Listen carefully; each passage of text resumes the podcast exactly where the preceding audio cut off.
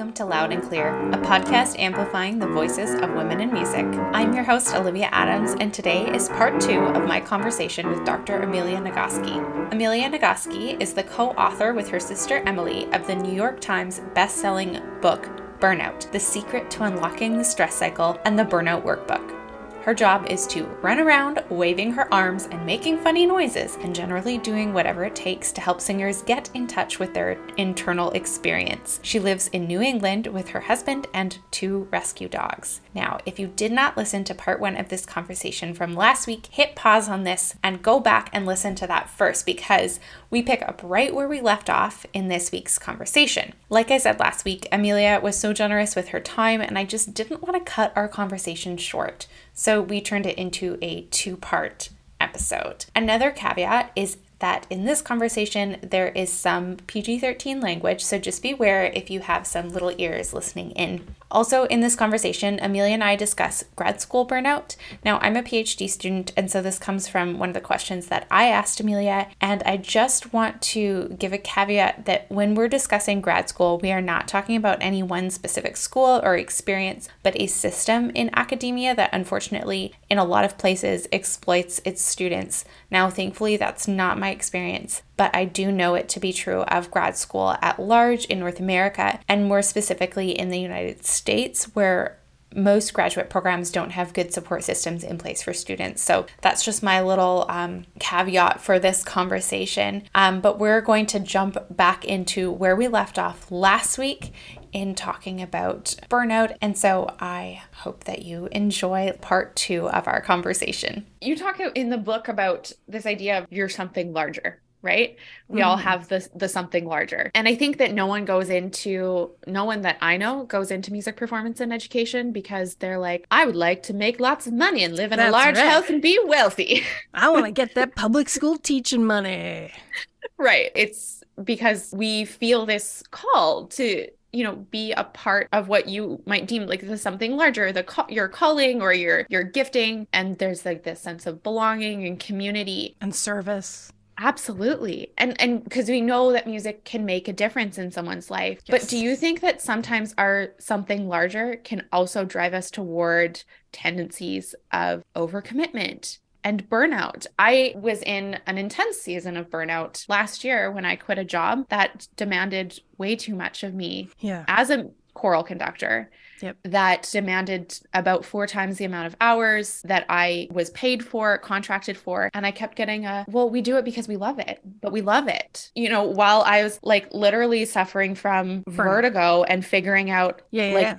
you know, I was in bed. I'm like, I can't get out of bed right now and right. you want me to put on a concert? Yeah. Well, first of all, congratulations for noticing that was happening to you and standing up to say this is not fair or ethical. This is exploitation. This is a particular problem uh, for teachers and for church musicians. Um, you you are a paid staff member. You have a contract. You work specific hours, but you are also part of the community. And you know, when I was a church musician, it was written into my contract that I'm, you know, I attend things. I I have gatherings for the choir, and I and that seems completely fair to me because church is about community. But I'm going to count those hours at a party against the hours they would expect me to work You're that working. week. It's not in addition; it's included. Yeah. So, like, yeah. The thing is that with that, there is a, a misunderstanding between amateur music makers and professional music makers, the difference is real in the way we use music in our lives. When you're a professional musician, you are doing the music as work.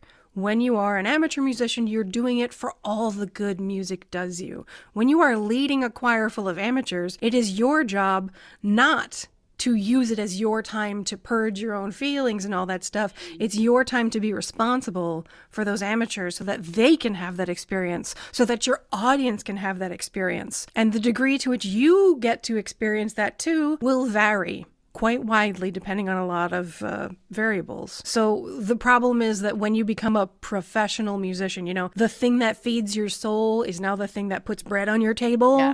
Your relationship with it changes drastically. Now you're not creating as creative self expression. Now you are using a skill to crank out work for someone else's enjoyment or approval. So when this happens, a lot of artsy, creative people have talked to me about this, and they start to feel like, oh, I, I just don't love it like I used to love it. Like when I was a kid, music was like a gift for my everyday life. And now that I'm just like working every day, I just don't get that same, I'm just not inspired anymore. Have I lost my touch? Am I not good enough? Should I quit? Mm. Should I, am, am I not really supposed to be a musician? And the answer is no. You are still inspired. You are still have the magic of making music in you. You just do it for a job now. So you need to find another way to find the creative self expression, yeah. the spark, the inspiration is not going to come through doing work that is for the enjoyment or judgment of other people. Does that make sense? Absolutely. Absolutely. Yeah. During COVID, I started like crocheting. Yeah. As like my creative process can like I can make patterns and I can like I can make things and they're cool. And yeah. um and somebody told me like, "Oh, you should start selling them on Etsy." And I was like, "No." Yeah. Yeah. I actually um, highly recommend choosing something you're bad at for your creative self expression so you don't turn it into another side hustle. Exactly. Can I ask you a question about the bikini industrial complex? Yes. Okay. This is a, a a very important topic for my sister as a health educator who worked as a health coordinator on a college campus. Mm. Um, and then for me, for totally different reasons, she was helping mostly teenage girls learn to look at their bodies in a way that was about appreciation for what it can do for them as humans rather than just measuring its worth by the size and shape of their body. Yeah. And I was also teaching college, and I had this incoming group of freshmen I was working with, and I, we were working on as day one. We were working on breathing because you can't sing unless you can breathe, right? And they just they weren't finding it. And yeah. I know that, like, well, what I said, what came flying out of my mouth is that the bikini industrial complex has given you reason to believe that you shouldn't breathe.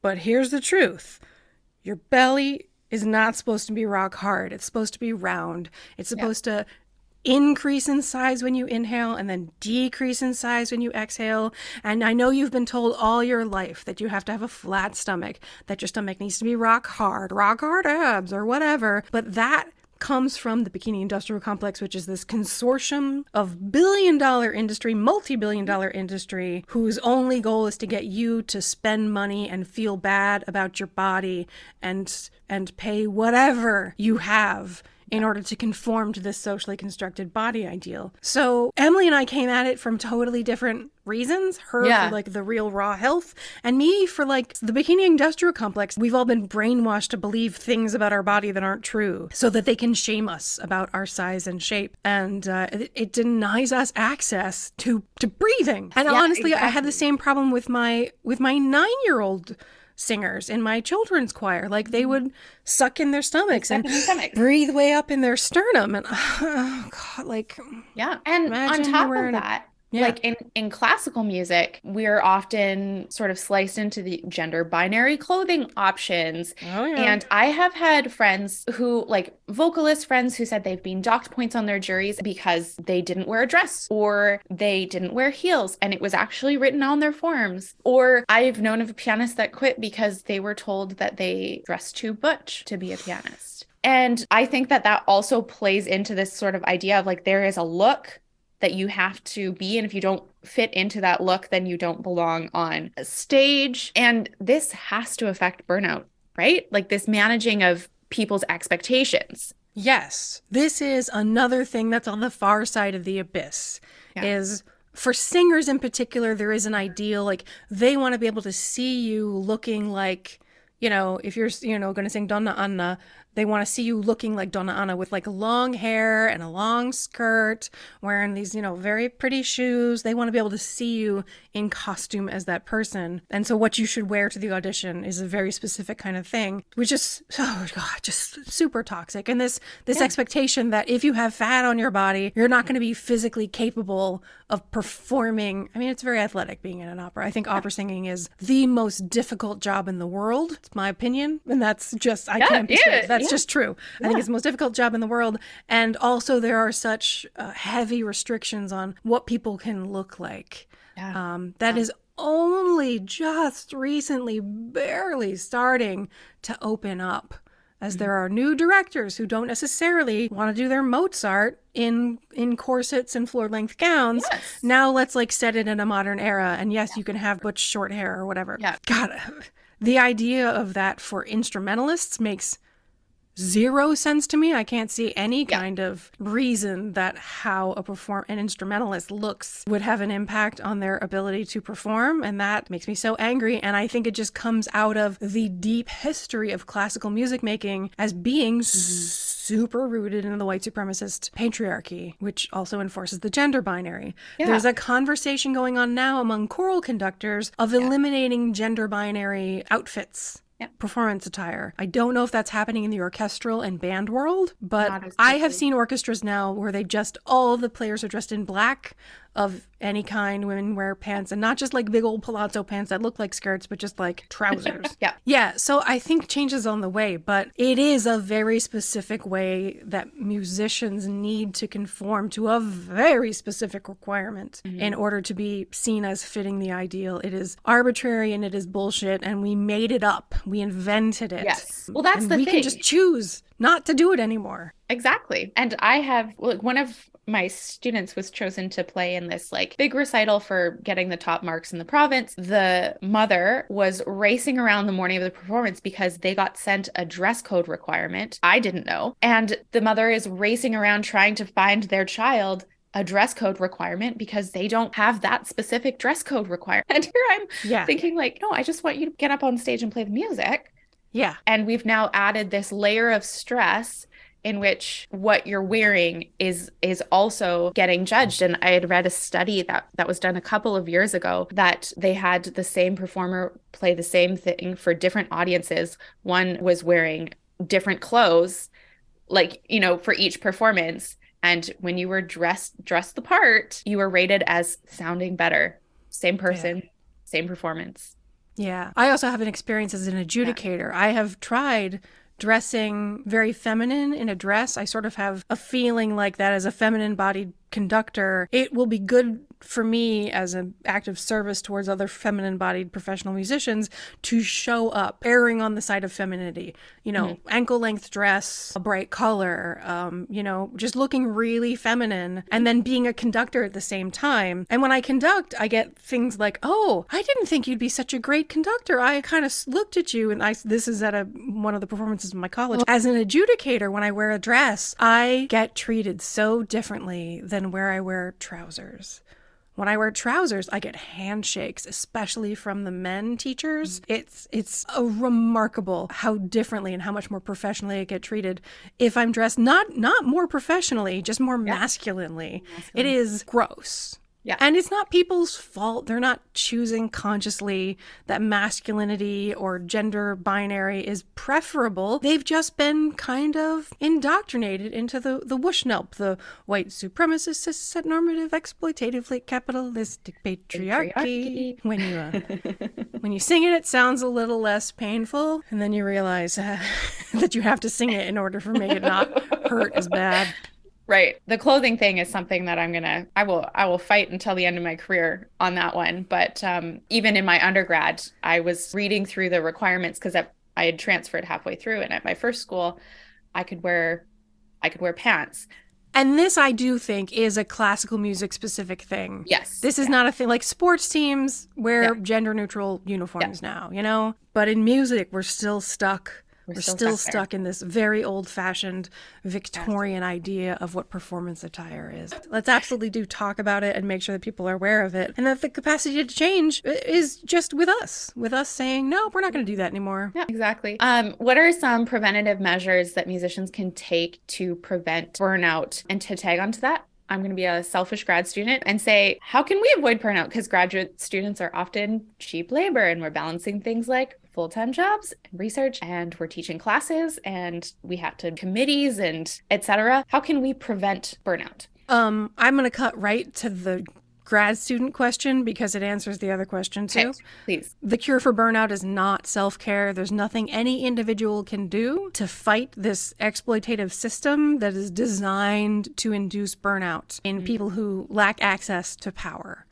Um, that's why the cure for burnout is all of us caring for each other. Unionization and other just casual ways of protecting each other from exploitation and and impossible demands. There need to be rules codified that say that that kind of exploitation of graduate students is not allowed. I mean, the academic system is grounded in feudalism, right? It's the place mm. for the sons to go while the father's still alive before the heir inherits, and so that the spare can, you know, have something to do before he goes and, I don't know, spends all the money or becomes a lawyer or whatever.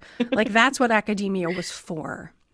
And we have built a system where the students are now not only a source of labor, also a source of financing. So it's like now the serfs pay for the privilege of of yeah. being handed out small amounts of what the baron has to offer. That's how academia was originally designed, mm. and it's how it continues to be.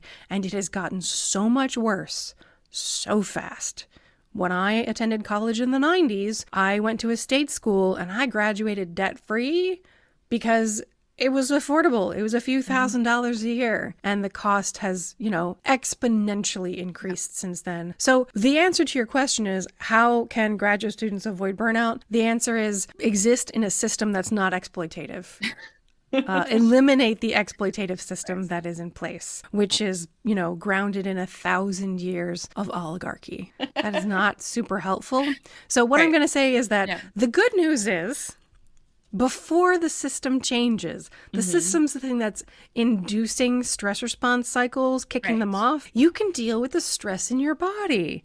Mm. Um, you're not going to be able to do it alone because your institution is going to be telling you, you don't deserve sleep. Sleep is for the weak. Sometimes your fellow students will be saying that to you. And that when you're like, I cannot work today, I need a day to rest, they're going to be mad at you for letting them down and Must for nice. making them yeah. take all the work. When in reality, you are not doing that to them. The institution is doing that to them. It's like you're in the Hunger Games and you're in the arena and like, what do you do? Do you, do you kill each other or do you point your arrow up at the arena itself and destroy the game and the game makers and go after the system of yeah. artificially induced scarcity. That's how it's going to change. And I think uh, graduate student unionization is a very good idea of a way to go. It's tried and true in some places, but in some places, even faculty are not allowed to unionize or talk about their salaries. It's all very oligarchical and feudalistic. Um, but in the meanwhile, you can turn toward each other with kindness and compassion and say, I need the day off tomorrow. And the other person says, I also need the day off tomorrow. And you both take the day off. And then the faculty are left hanging. And um, the problem with this is that, and this is one of the reasons I burned out in grad school, is because these people who are exploiting you also have the power to kick you out. They have the power to make or break your career. And that kind of exploitation is just accepted as normal and natural, and it's not. Mm-hmm. The system yeah. is wrong and broken. And uh, while we work on fixing it by not turning against the other students who are locked in that broken system, trapped in the exploitative cycle. Meanwhile, we care for each other. We yeah. tell each other that we deserve rest, we deserve care, we deserve time for ourselves, we jo- we deserve connection with our friends and families. They deserve to spend some time out of a damn practice room and in a bar meeting people. like that is a thing that human beings need yeah. is to connect with other people. And the isolation of the practice room is literally bad for your mental health. Yeah, it's bad uh, for your health. Absolutely. Yeah. So, yes. um, have I answered the question in a way that's at that's at all coherent, or yeah. did I just babble? And I think okay. you you hit the nail on the head when you said like the answer is not self care, but it's all of us caring for each other. And that yes. is a line that I have said back to myself before yeah. because that is it. Like um, Kate Bowler says, like we're built in community. Yes. Like we're a we are a group project. Yes. Right? I mean, that's one of the reasons uh, community music making feels so good and why people have loved it so much exactly. for centuries. Exactly. Yeah. Actually, for millennia, for tens yeah. of millennia. But I mean, in modern society. Yes. It's always been something that draws people because it taps into this power we have. Unfortunately, the infrastructure we have to train people to to lead that kind of stuff is um super duper toxic. well, it has been just like an absolute pleasure getting to talk with you. I want to wrap up with our rapid fire questions. Yeah, yeah. That answers. Totally. Um, can you point to a moment when you knew you wanted to be a musician? You you already talked about it a little bit. Oh yeah, yeah. I was in the eighth grade and I was standing in yeah. front of the mirror, waving my arms around to I don't even know what movement it was from the, in retrospect, terrible Andrew Lloyd Webber Requiem. uh, but yeah, no, I distinctly remember this. Like, oh, yeah. this this is what this I, I am meant to do. Yeah. Favorite piece or song to perform? I love conducting music that my choir loves. Mm-hmm.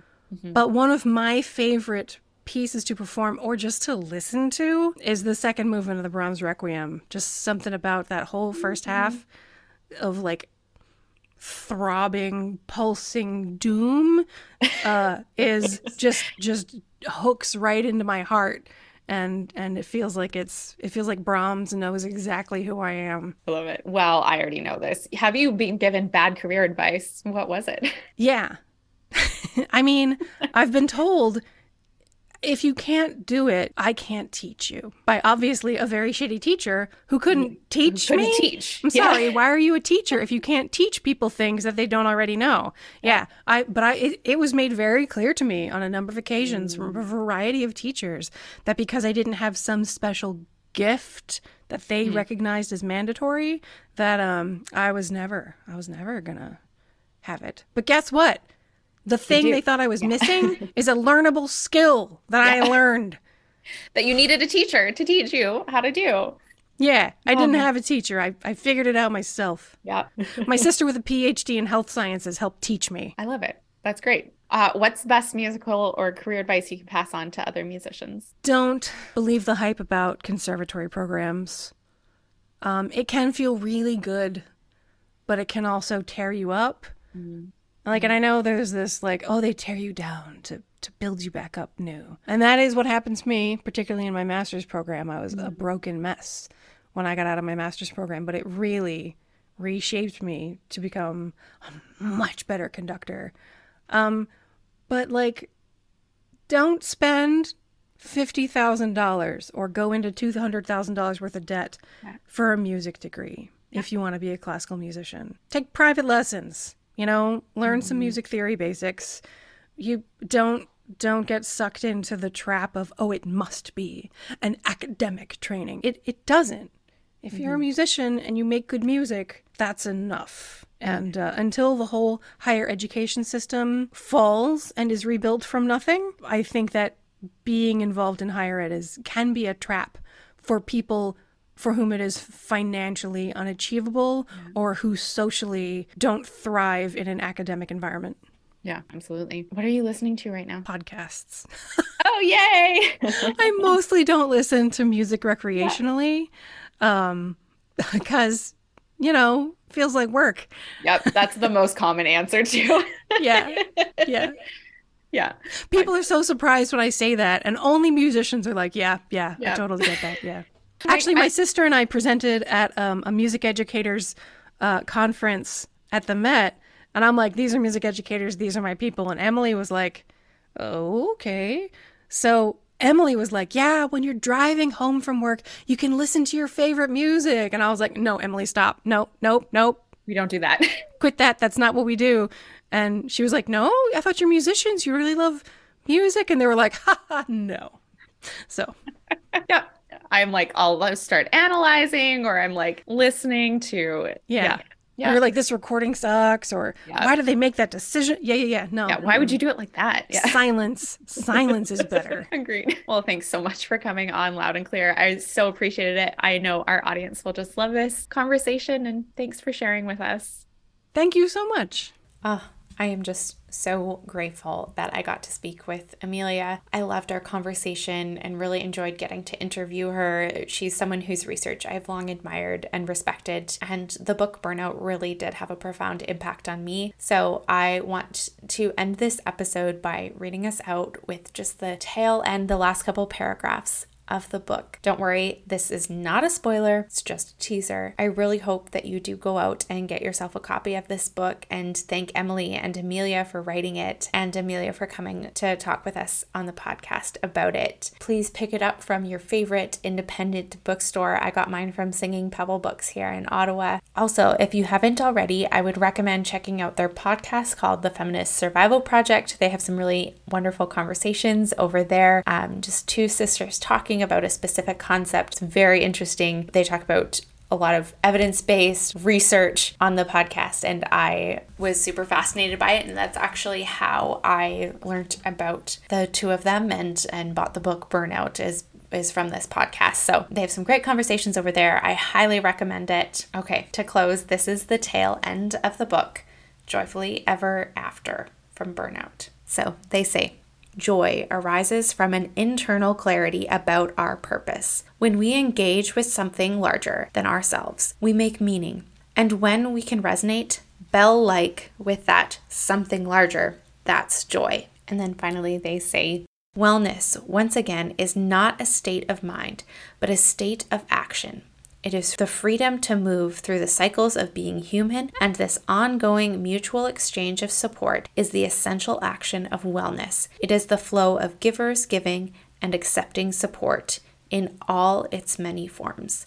The cure for burnout is not self care, it is all of us caring for one another. So we'll say it one more time trust your body, be kind to yourself. You are enough, just as you are right now. Your joy matters, please tell everyone you know. Thank you to the Saskatoon Symphony Orchestra for sponsoring this podcast. Make sure you head over to saskatoonsymphony.org to purchase tickets for upcoming shows.